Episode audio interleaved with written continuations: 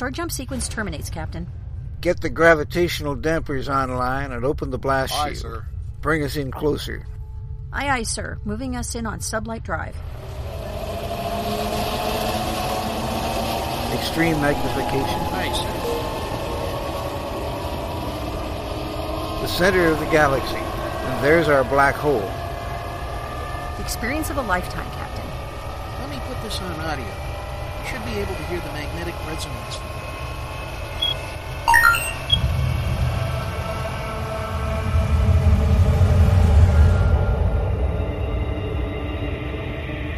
This is it, ladies and gentlemen. The edge of time and space, where the impossible can happen. Welcome to the event horizon.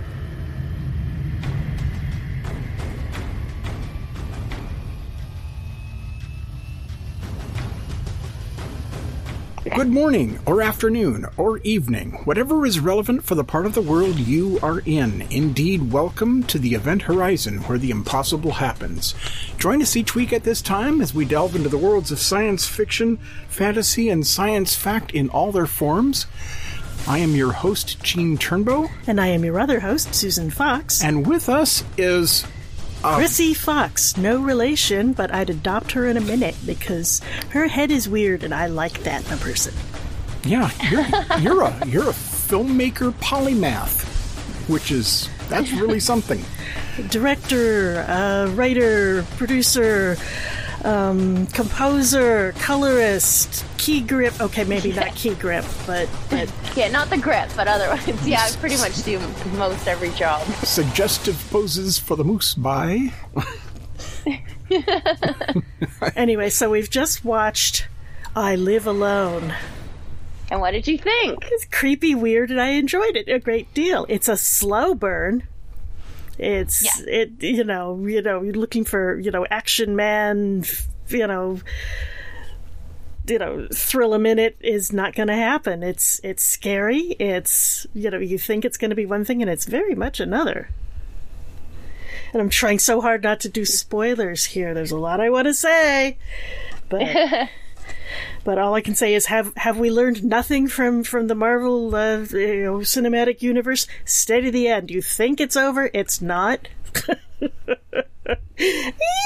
Yes, no, I, I definitely I wanted this film to feel like you think it's one thing and then it's something else and then it's something else and then it's something else. So, you know, the way it starts slower, you think that it's going to be that type of film and then it ends up becoming a different film, you know what I mean? And and then a different film again and then a different film again. So, Yeah, it, it was a fun one to make. You definitely achieved that. It was uh it's a a psychological horror movie and and uh that's that's sort of the uh a catchphrase that people use to describe their films, but in your case it really applies.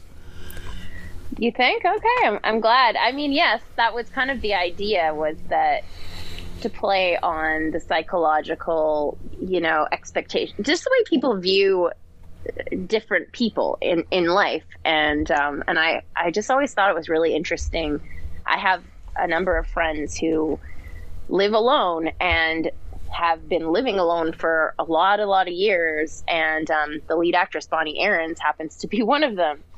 And I started thinking about the concept of that. And, you know, someone like me, I have, I have a family, I have a two year old, I'm, you know, have a very active social life with, with, you know, a lot of groups of friends and, you know, I'm always doing something. And then I think about people who kind of have a slower paced life and are a little, you know, outside of that and just their perspective on life and maybe the distractions that someone like me has in my life makes me not see things as openly and as clearly as perhaps somebody who doesn't have all those distractions all the time.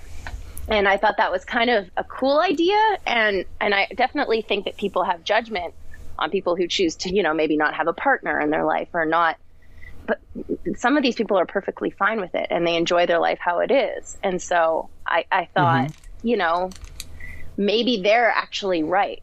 Maybe they're the ones, you know, when the apocalypse comes, they're going to be the ones that are left because they're way more prepared than the rest of us. and then you know it, then everything else kind of unfolded. You've you've seen the film, so you know it gets a lot weirder than that. But So, how did you get started filmmaking in the first place? It's, it's we saw you in the film, and uh, y- you don't. Uh, We can't we, we can't possibly run a clip because there's a lot of cussing. yeah, there's a lot of swearing in the film, and especially my character. Yes. But Um, um, how to get started? Yeah, it's it, well, honestly, I started as an actress, so I was an actor as a kid, and um, I've always loved film and filmmaking, and I always wrote, and um, so you know, I was an actor for a long time. And as it does through the years, sometimes it can like beat you down. You know, you're always auditioning for stuff, and sometimes it's like you and somebody else, and between you and somebody else, and it's, it's it can get very frustrating. And it, it got to me for a while, and I, I was kind of really involved in songwriting at that time. So I sort of pivoted for a moment from acting and I started songwriting with some different bands and I had some success doing that and it, it it's been great. And then um and then I really missed it. So I had some scripts that I had written and some ideas and I just decided the very beginning of 2020 that I was just going to go for it and I was going to make my first short film. Um, I I directed music videos and things like that um, around music, but that's a different thing. And this is my first real narrative um, product. So I, I did this short film, and I didn't have a ton of expectations other than I just wanted to make something really cool that I was proud of, mm-hmm. and um, and it did super well in a bunch of film festivals, and it, it basically just ended its film festival run a couple months ago, which was crazy. So then I just, you know, COVID happened, which Right. for a lot of people, yeah, that it, took you know, out. it kind of put a halt in it. Yeah. Yeah, and- that that took out not only the the the small filmmakers but the giants as well. I mean, and, it and the felt- festivals. Um, you know, uh, they Yeah. just announced uh, Sundance is going to be all virtual. Dang it! Yeah, it's it was tough, and you know, even with my short, because I had done it right before COVID really hit. Um, so all the festivals it got into, everything basically was virtual. It did play at some, but I, I never got to see it until this past year in a theater, and um, and so I had this idea for this film called Frank, which was um, it's not an anthology. It's a very connected anthology, but it's basically five segments around the same storyline. And uh, and so I was sitting there, and it came to August 2020 when it was clearly not getting better, was clearly not going away. No one knew what was going to happen, and I was like, you know what? Like, I have all these amazingly talented actor friends who are sitting at home, who aren't working. Um, I have an incredible cin- cinematographer that I work with that you know he's he's magical and i have this great small team and i was like you know i'm just gonna try to sh- make this film i'm gonna shoot it in segments so we did it in order we're gonna you know we followed all the sag guidelines we tested everybody we had all the protocols and we just did this super skeleton crew literally no one was on set unless they absolutely had to be and we ended up getting through and finishing this film that you know n- no one really knew what was going to happen at the beginning of that. So that was amazing. And so anyway, we ended up finishing the film and it got distribution really quickly. And um, it, it ended up being something we're, you know, super, super proud of. And it kind of inspired me and made me realize that there are ways and COVID didn't necessarily have to halt everything on the planet. And there is ways for everybody to be safe and, and, you know, s- still still do something cool. So, um, so yeah, Frank came out on October 25th of last year, um, which is crazy that I'm saying last year now. Um, and and I had worked with Bonnie Aarons. Um, she was in Frank as well. Um, of course, she was in The Nun and The Conjuring 2, and she she uh, she was really great to work with, and she kind of narrates the film, and so. I started to, you know, we, we got along really well. We became friends, and I got that weird idea for I Live Alone, and I ran it by her. And it was originally a short, and it was like basically right, very close to right when we finished Frank. And she's like, Yeah, let's do it. So we were shooting it the short very quickly after Frank. Um, and we finished the short, and it ended up being a long form short that, you know, we thought was just fantastic. And we're like, wow. And this, and it felt so different than my previous movie. Um, like you, again, what you said with like the pacing and, and just the way it was shot. And it was, it was just exciting. So I was like, you know what? I think we can make this a feature very easily. And I feel like we won't be doing it as much of a service as a short because there's only so many places you can put a short. Right, right. Yeah, So- that's true. Yeah. I mean, Yeah, all, all you can all you can do for shorts is just run run festivals, and you know they're great for building reputation, but they're not great for making money. I suppose somebody on Yeah. cable must be running them, but you know, not you have to know where to look. And yeah, Yeah, there are places for them, but you know, often they're a vehicle either as a proof of concept for a film or, yeah, just to show what you can do um, and show what your team can do. And so, so I wrote some more to the script, and we actually took the short we had already shot and we just expanded what we had already shot, and we ended up making this film very, very quickly. And um, Yeah, and you made a Ventures you made a uh, very thought cool involved. film. This is good. You know, this is good you. stuff. This is good stuff. Thank you. Thank you. Um, yeah, it was it was really fun, and it was really fun to do some of the effects and some of the gore and some of, uh, you know, obviously the film has some twists, and it was it was just a really fun process and a, a really great small team um, of people that just did this film because they loved it, and you know, it was really exciting. A much And smaller so here we are. Yeah, a much smaller team than would ordinarily have been required. You are quite the polymath. yeah. Thank You you. do everything. I, I, I do. Yeah, I, I do. I know it's it's not very common that someone, you know, if you're the writer director, that you do the post for your films. But I do edit and um, I do the sound design and um, the and you- coloring and all that. and you did the music, which was not. Mm-hmm. I'm, you're no slouch in that department. That was good stuff. Thank you so much. Thank you. Yeah, it, I mean, I think there's something to that. I think if you can learn the skills, and I talked about this recently on another podcast um, with these other great filmmakers, and it's, you know, even if you're not always doing that for every one of your films, just having the ability to do that and understanding it and having the skill to do it is super helpful. Um, for me, it was just, it, you know, it's the best way to make the vision of exactly what I wanted to make a reality. You know, you're not just handing it off to somebody else. You're you're physically sitting there doing it yourself. And with the times of COVID and all that, you know, I don't even know how that would work. So just being able to shoot and then go home and edit and put the film together and and not have to you know rely on anybody else or or wait because I'm an incredibly impatient person so having to wait would drive me crazy Yeah, Um, yeah. It's it's so uh, yeah.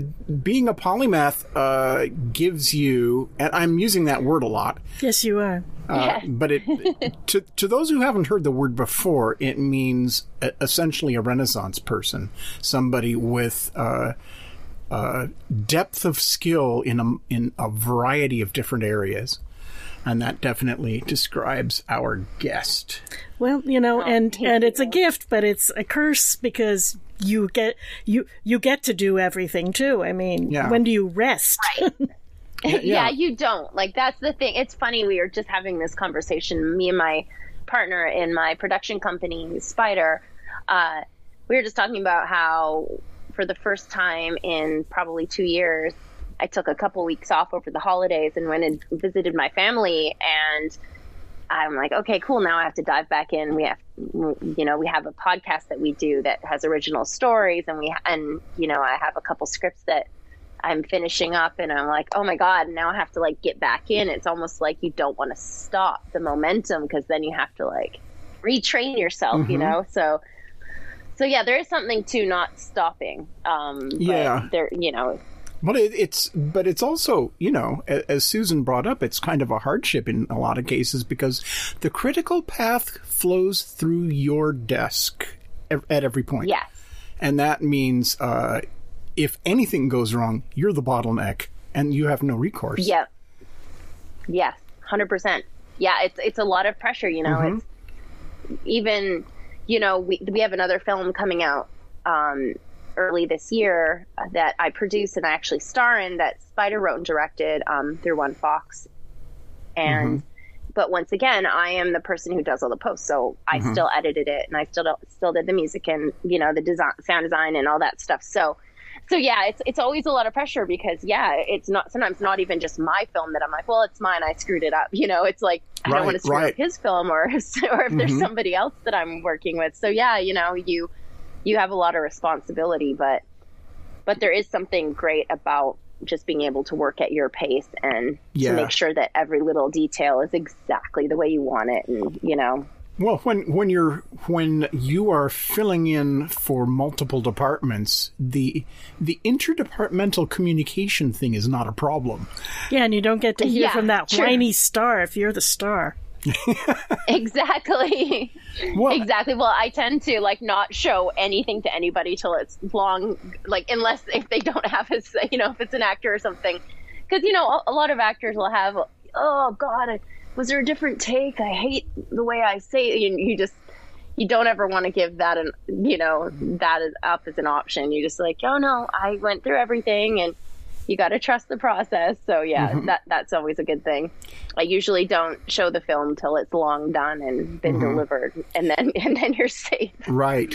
Well, uh, well, and that gets to the other side of things, which is that uh, if you are somebody like you, a Renaissance person, and you actually can do the things, you gain the respect of your crew when you ask them to do something that you know what you're talking about and that they should listen to Yeah. you.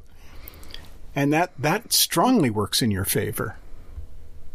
yeah you know it's it's always a process because you know the first time you work with people they mm-hmm. don't they don't always know but now that I, yeah I work with the same team on all three things I've done this past couple years and uh and spiders. so we uh it, it is true like they they definitely have a lot of trust. And at this point we're kind of this machine. We all understand each other. And if yeah if i ask for something they know. And you know sometimes my cinematographer andy and i will like bicker about some shot that he's like it's not following the rule of this. And i'm like it doesn't matter. Trust me. And then he's like yeah you're right. Because it's you know sometimes you have to make weird choices as a filmmaker that doesn't always follow the rules which is kind of the fun part of making a film in the first place. So so yeah it's but yeah it, it's true. There's a lot of trust and i trust them. And so you know it, it's it, it's great to work with the same people if you feel like they're you know really talented and and really great at what they do. And i think that i've been really lucky to have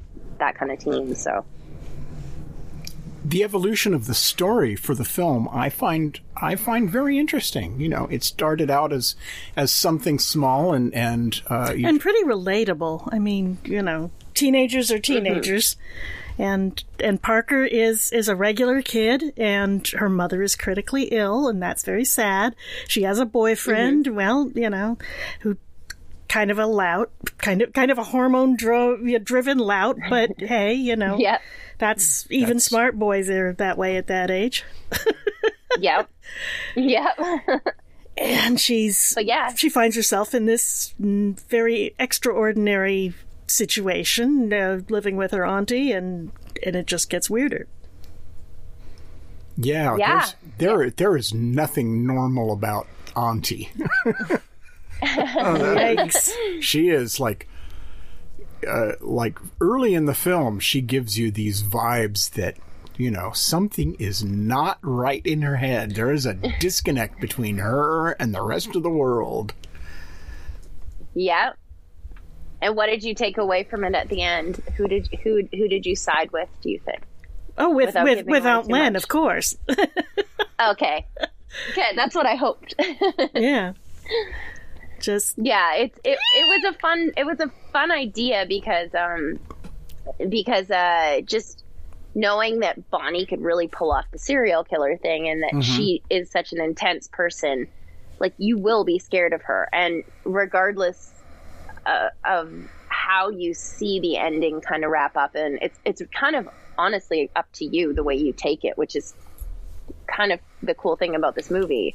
If you watch to the very end, um, you know, I knew that no matter what, like the whole time you would feel like she was really the bad guy that was out, you know, you should be afraid of and you should be having nightmares about. And then, you know, everything kind of gets turned on its head. So I think that was really fun. And, you know, directing Bonnie to, especially the, specifically that stab scene with me, um, just, I get asked all the time, how did you get her to go? So if you tell Bonnie to go for it, like there's there's like 120 percent you know what i mean Wow, she's yes. going to Oh, obviously so. That was an intense Yeah. scene. That's not the sort of thing you can just reset and do over again without a lot of cleaning.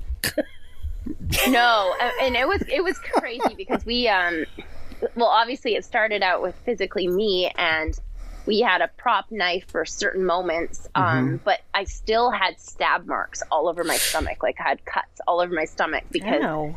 even then she you know i was like you have to sell it. You have to sell it. And i didn't even realize it till later because the adrenaline when you're filming something like that i was like oh my god i look like i've been stabbed to death.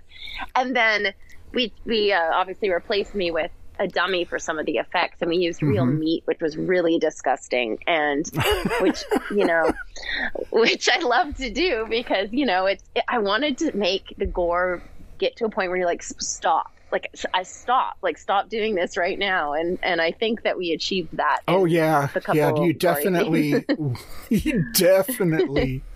that some some of the uh, some of the gore effects in this film were just uh, jaw dropping. I, I just I I could not. She's not doing it. Oh my god, she did it. I could not figure out how some of them were done, and I'm an old effects guy, so that was. You know, I used to I used to do uh, practical effects on films like this back in the uh, back in the mid eight, mid to early '80s. oh really that's awesome You know, you just, I I got I was There's Roger Corman. You were Yeah, I mixed I mixed my share of tens of gallons of methyl cellulose, and you know right that's that's the yeah that's, it's blood it's stuff. fun right it's the Well, it's coolest fun. it's, It's- one of the coolest jobs yeah it is you know until you're asked to do something dangerous like walk out on on uh, uh, walk out on the uh, the the rafters over the set with no n- no safety wire, you know, just to hang some equipment or whatever, or uh, you're you're the guy making the the alien worm wiggle from underneath as it gets sprayed with the AB smoke. And the AB Right. smoke gets in your eyes, and you're blind for half an hour, and you think you're going to be blind the rest of your life. Yeah, that's then you're okay and then you got a great story right yeah, yeah, oh yeah, and I yeah I got I got fired from that set because I wouldn't put on the uh, the bug suit and go out on the wing of a slip on a slippery airplane wing when the guy who was paid to wear the bug suit was sitting having coffee in his trailer, oh my and god I, the f- suit didn't even fit me. I I need to hear this story some other time. Yeah, It was- wow your wife doesn't even know about this oh my Yeah. god Yeah, that's Yeah. a new one. You know, wing Yeah. walking is a thing, but I didn't know you'd done it. Yeah. Well, I didn't do it. I refused to do it, and they fired me for it. they fired me, but I, I could have. They could have killed me. Anyway. yeah yeah Uh, you're not really supposed to try to kill people on your set yeah that's Yeah, that was the director was rules. director was a jerk. anyway, my my effects yeah. girl Ashley is amazing, and we we spent a lot of time having Hmm. the most. Biz- if we if we our conversations were recorded, we both probably would have been arrested. I was like, what if we used a meat hook and we like stabbed it, and, and she's like, and it could go out his eye. I'm like, yeah, and then you know we're just talking about. I'm trying to figure out the maybe have- angle on some of that stuff. I mean, it's a meat hook. What you know, it's supposed to. Uh, but Right. then, how does it go around corners? You know. you know, it- well, you yeah, that to scene. you have to bend your wrist. Oh, Yeah, yeah. you- You, you could hurt your wrist doing that, so you really have to have precision. yeah, that Orlando, that scene in up? particular was one of the one of the more impressive ones. I liked That it. was that was yeah, that was quite a shock. that guy was, really a good. toad. He deserved it. Yeah, he was a toad. it's so funny. We get like such mixed reviews about Hank because you know some people like cannot stand him. They're like, oh my god, and then other people are like, oh, like I liked Hank. He just wanted, he was just looking for a buddy to drink beers with, like you know. But yeah, he was kind of a creepy dude, and Yeah, we really wanted to lean into that. you Smelled know. of We've all met a Hank meat. in our life. yeah. Yeah, exactly.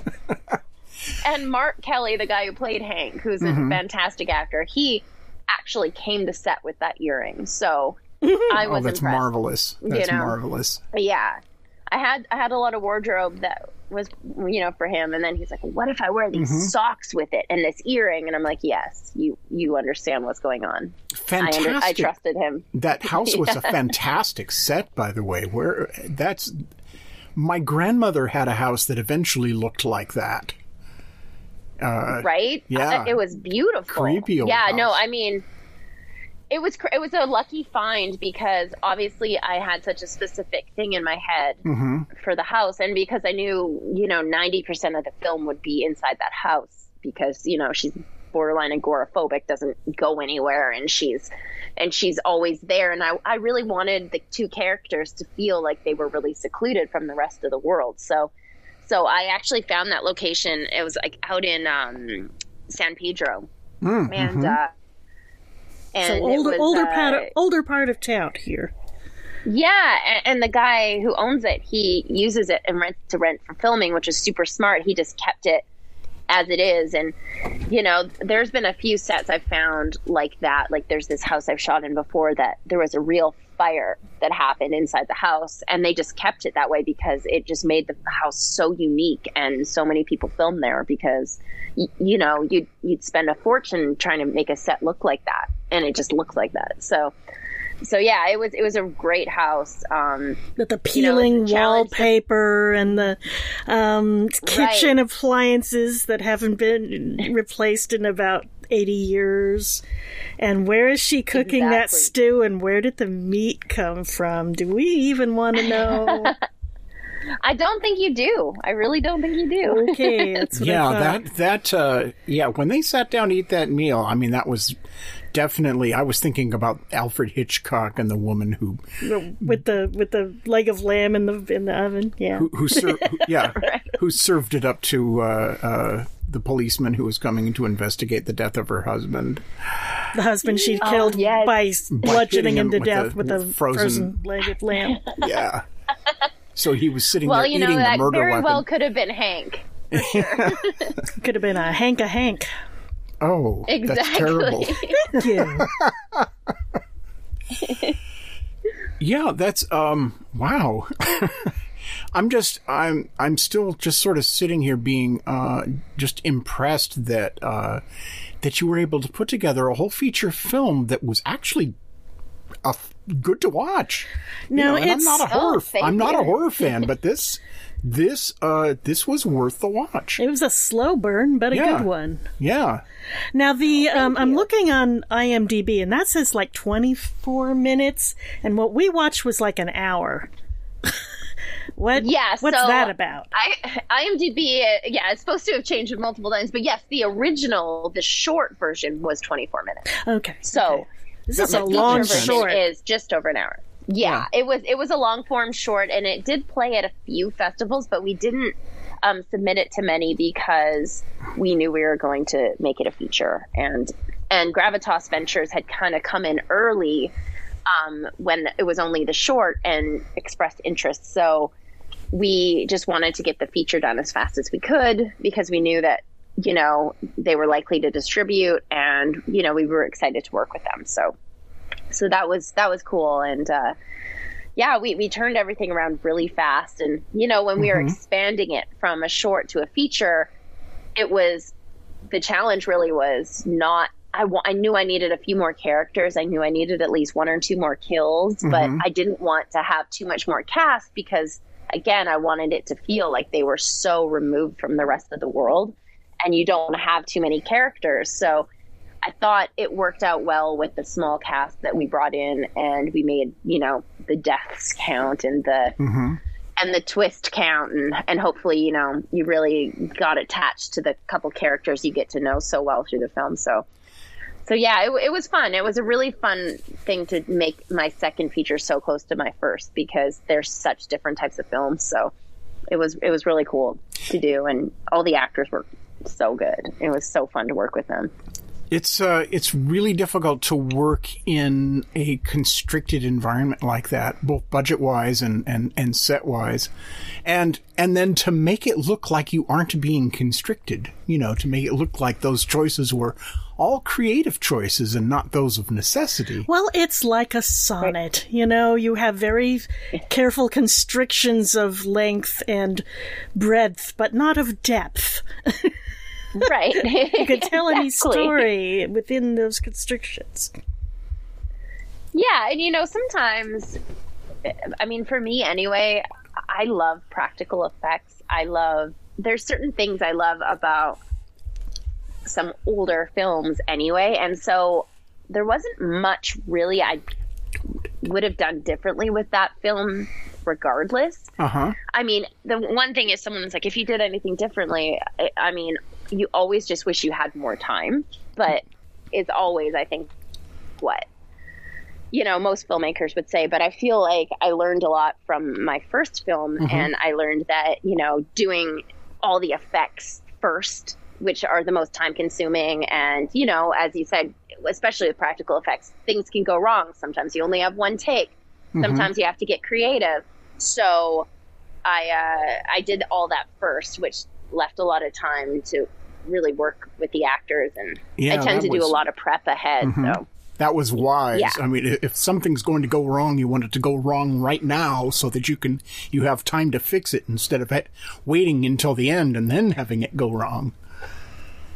Exactly. Yeah, Yeah. exactly. And and I think that yeah, when you're doing practical effects and and you're doing it on a budget, it's like, yeah, you have to you have to make sure it counts and if it doesn't work perfectly, you have to find a way to make it work for you to still get to get the effect that you need to have happen. So so yeah, it, it was it worked out well and I, I don't know much I would do differently anyway um, with this type of film. It was kind of the film I we, are, we really wanted to make. So, and it was it's weird. Like that's the thing. It's the, it is by far the weirdest film I've ever made. It's the most bizarre thing. It's you know I, I enjoyed I the wanted shout out to something Star Trek fans. Because we are we are original series. anybody would. Yeah, we're we're original series goobers here, although we watch them all. Yeah. Well, it was it's pretty funny. I, I live with a, a super Star Trek fanatic, and he's all about the the original and mm-hmm. nothing else. So I had to kind of put that in there because that's what I hear all the time. Lower Decks, man. He's got to watch Lower Decks. Oh, he'll love that. oh yeah, Oh yeah, Lower it's great. Decks, it's yeah. Star Trek, Star Trek Lower Decks. Is It's animated. Okay. It's hilarious. It's kind of a send up of the whole. You know, you you've got the Enterprise and the ooh first contact team. This is kind of the B team of the the second contact, the people who clean up after them, the kind of thing. And it's it's hilarious. And there's a lot of callbacks to um, original series and to Next Generation in particular. So yeah, oh that's, that's, a lot cool. of fun. I'll tell him if he Yeah, hasn't yeah. seen it. I will definitely tell him. Star Trek Discovery is uh, not not Discovery. Uh, um, um, Prodigy is great too. Well, that's it's got, got- the that's- same fresh sort of feeling that. Uh, Well, The they're, they're original taking to animation again, and, Yeah, and, uh-huh. and it's way better than the first time they did animation. But yeah. you know, Anyway, so what do you see in the immediate future? yeah. Speaking of time, time marches on. your your film and for you. Well, um, well, the film is out now on VOD, so anyone who wants to see it, it is available. You know, Am- Amazon, Apple, anywhere you basically rent movies. So if you want to see I Live Alone, please go check it out. If obviously if you're listening to this, you like sci-fi, I promise you this film will give you some sci-fi that you might enjoy. Um, and then for next, well, I actually have this podcast called Bleeders Digest, which is um, which is through the Bloody Disgusting Podcast Network. that is Bleeders Digest. I love that. Good, good, good title. Okay.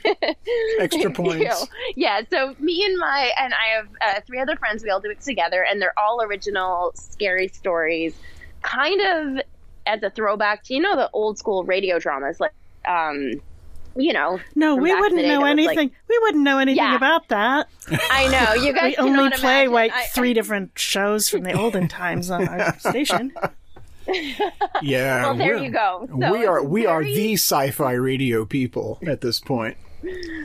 I love that. Well, I figured you guys would totally get what I was talking Oh, about. yeah, but that is that is the Absolutely. idea behind it.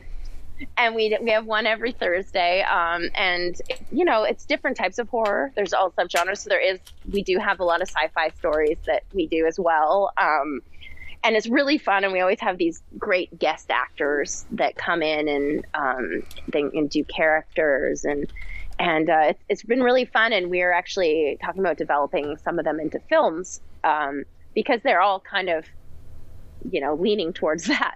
So, so that's kind of the, one of the first things that we've got on our plate that we're looking at is, you know, developing a few of these into long form scripts. Um, and then I have a couple other film projects that, you know, I'm ready to go with. It's just a matter of what I end up doing first. So hopefully, you know, before the end of the year, I'll have at least one or two more films out, which will be awesome. And uh, and then I also star in a film called Allegoria that is coming out early this year. Um, I love the title. Is it gory? Not not particularly. It's actually it's it's based around art.